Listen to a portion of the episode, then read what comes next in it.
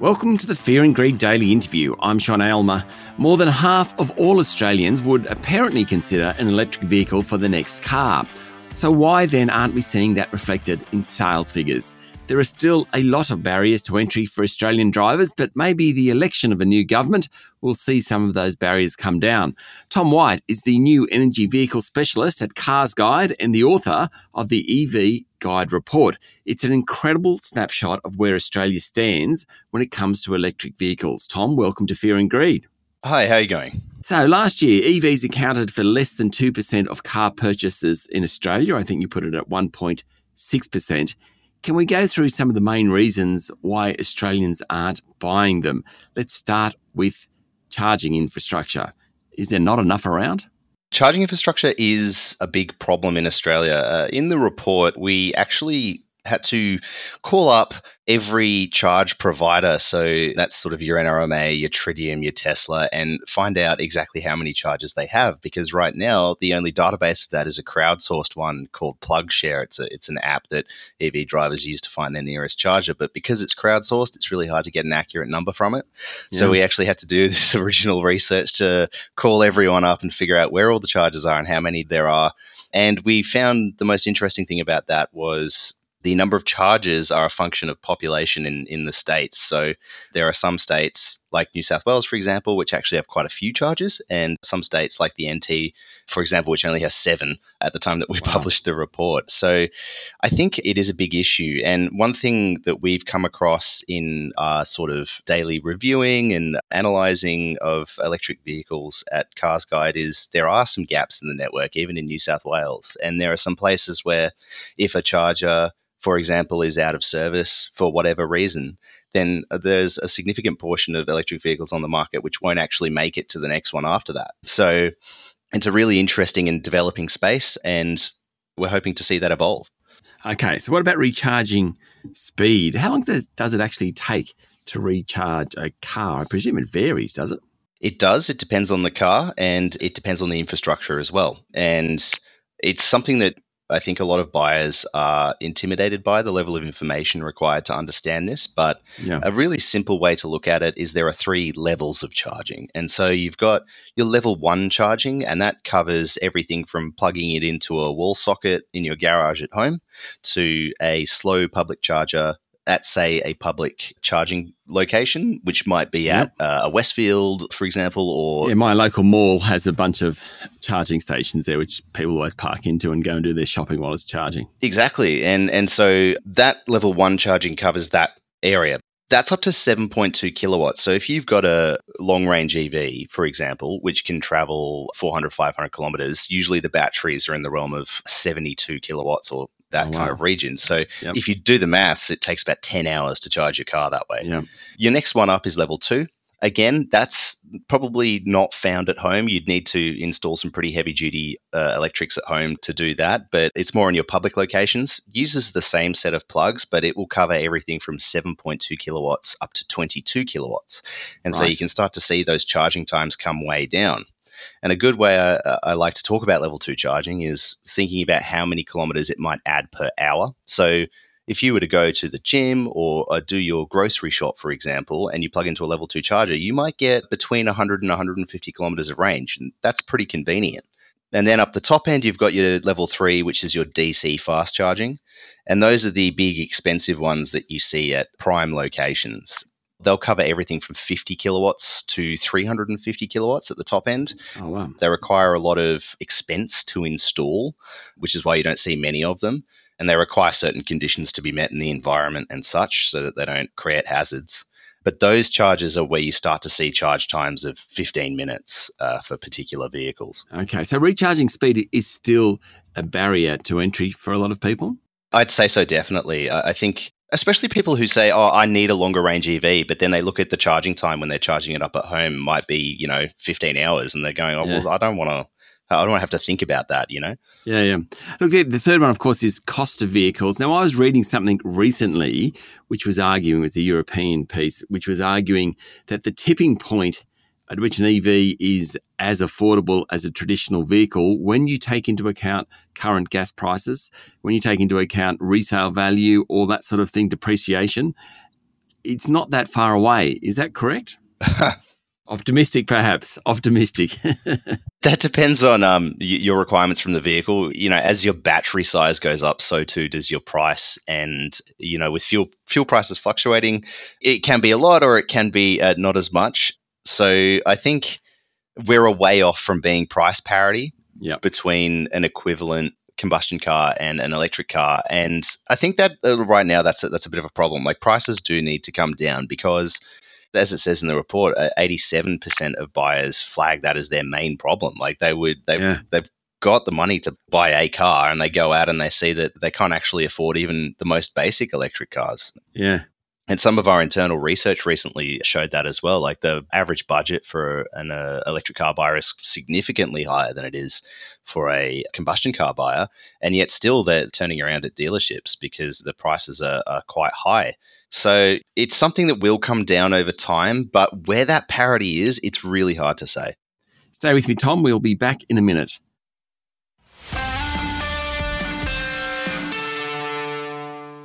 My guest today is Tom White, the new energy vehicle specialist at CarsGuide. Now, you're talking about EVs generically, though you're suggesting there's all different types. I mean, mm-hmm we're looking at there's pure EV, there's hybrid plug-in hybrid electric vehicle, which apparently is PHEV, hydrogen fuel cell electric vehicles. What's the difference between all these? Yeah, that's actually a great question and something that I think trips consumers up a lot as well, especially because the marketing around some of these EV levels can be quite confusing. Manufacturers might, for example, pitch a plug in hybrid electric vehicle as an EV variant of another a combustion car, which can be quite confusing. So essentially, your pure EV has no engine. That's purely powered by a battery and runs using an electric motor. Right. Then you've got your hybrid, which can come in multiple forms, which uh, is a whole thing in and of itself. But essentially, a hybrid has a, a, motor and an electric component. So it'll have a petrol engine and a way to drive the wheels using electrification as well. Right. And that's kind of your Toyota hybrids. That's what yep. people generally understand that technology to be. So a blend of the two technologies, but doesn't require a plug to charge up. It will just do that using the excess power from braking or from the engine idling. Then you've got your plug in hybrid electric vehicle, and that's where you sort of draw the line okay, now we need a plug. But plug in hybrids also have an engine as well. So you're able to drive, it's usually between 30 and 100 kilometers under purely electric power.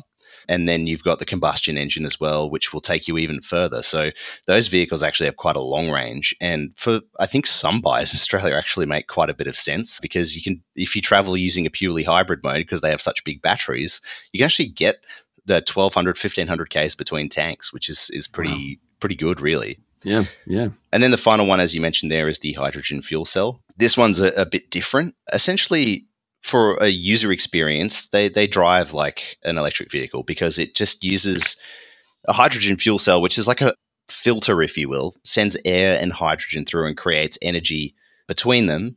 And that then provides power to drive the electric motor. And so essentially, they drive like an electric vehicle. There's no difference from behind the wheel, but you do need to fill it up with hydrogen, which is a really big problem because it's expensive infrastructure to install. But the advantage is they have really, really long ranges. Yeah, okay. So putting all that together, why don't we have more EVs in Australia? Is it because of the charging infrastructure, the recharging speed, the cost of vehicles, confusion over which type of vehicle you want? Is it because some of the overseas manufacturers just aren't operating in Australia? Lucid, Rivian, those things which aren't actually in Australia? What what is it, or is it a combination of everything? I think you're right there. I think it is a combination of everything with the lack of incentives in Australia and our geographical challenges, so you know the distances between our major centres, it's not as appealing to bring EVs to our market. And only taking up 2% of the market as a result is a challenge for manufacturers to justify bringing electric vehicles here. Another big one we're seeing at the moment is uh, the fact that there's ongoing parts shortages, and that particularly affects EVs because they, they have so many computers in them and uh, so mm. many uh, electronic parts which cross over with other tech sectors. So that they, ha- they have to make choices about which markets to bring their EVs to. Demand globally is really high. So, you know, Ford, for example, will, will have to make a choice about what markets they'll send their most popular EVs to because they can literally only build enough to meet barely meet demand in, in most markets. Yeah. And usually because we're right hand drive instead of left hand drive, most of the world is left hand drive. We miss out on models because of that. And also because we're on the other side of the world, it makes uh, shipping expensive and therefore cars expensive. So that's having an effect as well. But it's also the fact that, yes, as you said, some manufacturers like Rivian and, and Lucid and those emerging new age manufacturers like your Teslas are having trouble leaving their home markets for a combination of those reasons. Okay, so what's the role government's got to play here, particularly when you look overseas and you look at the Joe Biden administration insisting that uh, government cars be EVs by, I think it's a decade's time or thereabouts. I think mid 2030s in Europe, at least half the cars sold have to be EVs. I'm probably getting all this data wrong, Tom, but what, what role does government have? No, you're in the ballpark for that. There, there are some rather aggressive incentives going on elsewhere in the world, and a lot of that is government driven. And the government does have a big role to play, especially we've seen overseas with some really successful policies. Whether or not that includes like heavy subsidies, like we see in places like Norway, that might not necessarily even be the case. You mentioned their government fleets, that can be really important because when we're talking about low cost electric vehicles, one of the lowest cost electric vehicles is a second hand one. And how you stimulate yeah. that market is you fill government fleets with EVs because those eventually then change hands and go on to a private owner. So that's actually a really positive move the government can take. It needs the vehicles anyway, it's got the money to buy them. Why not fill your fleets with those EVs where they're actually really well suited to a lot of government tasks as well, whether it's ferrying people around cities or, or acting as council vehicles as well. Yeah. That's a really positive step governments can take. Subsidies are good, but removal of taxes seems to be the preferred method in Australia. Obviously, we've seen quite a few states now introduce that sort of three thousand or three and a half thousand dollar rebate. Yeah. Uh, WA being one of the most recent ones, with the kind of unfortunate part of that being they still want to tax them. So you get three and a half thousand dollar rebate, and then you have to pay almost that in stamp duty just to have the vehicle back. So really, it's a break even equation. Yeah. But I think there can be more done for infrastructure as well because that's expensive to install, and for private industry this early on in the rollout of electric vehicles in Australia, it might not be profitable to put chargers in certain places, but you need them so that people see them and say, I can charge my electric vehicle there, I'm going to buy one so that the government needs to help out doing that. And and to their to even the previous government's credit, they have been doing that with the uh, future fuels and ARENA funding, which has rolled out quite a few charges along the east coast and. The Labor government's policy uh, is to double that fund, so uh, and install quite a few more charges. Okay, final question, Tom. Where will we be in a decade's time in the EV market in Australia? Where we'll be in a decade's time. That's really interesting. I, I think EVs will make up a significant proportion of our sales mix. And I think you'll see the introduction of hydrogen, particularly at a commercial vehicle level, because that's where that technology makes the most sense. Yep, heavy trucks, that sort of thing.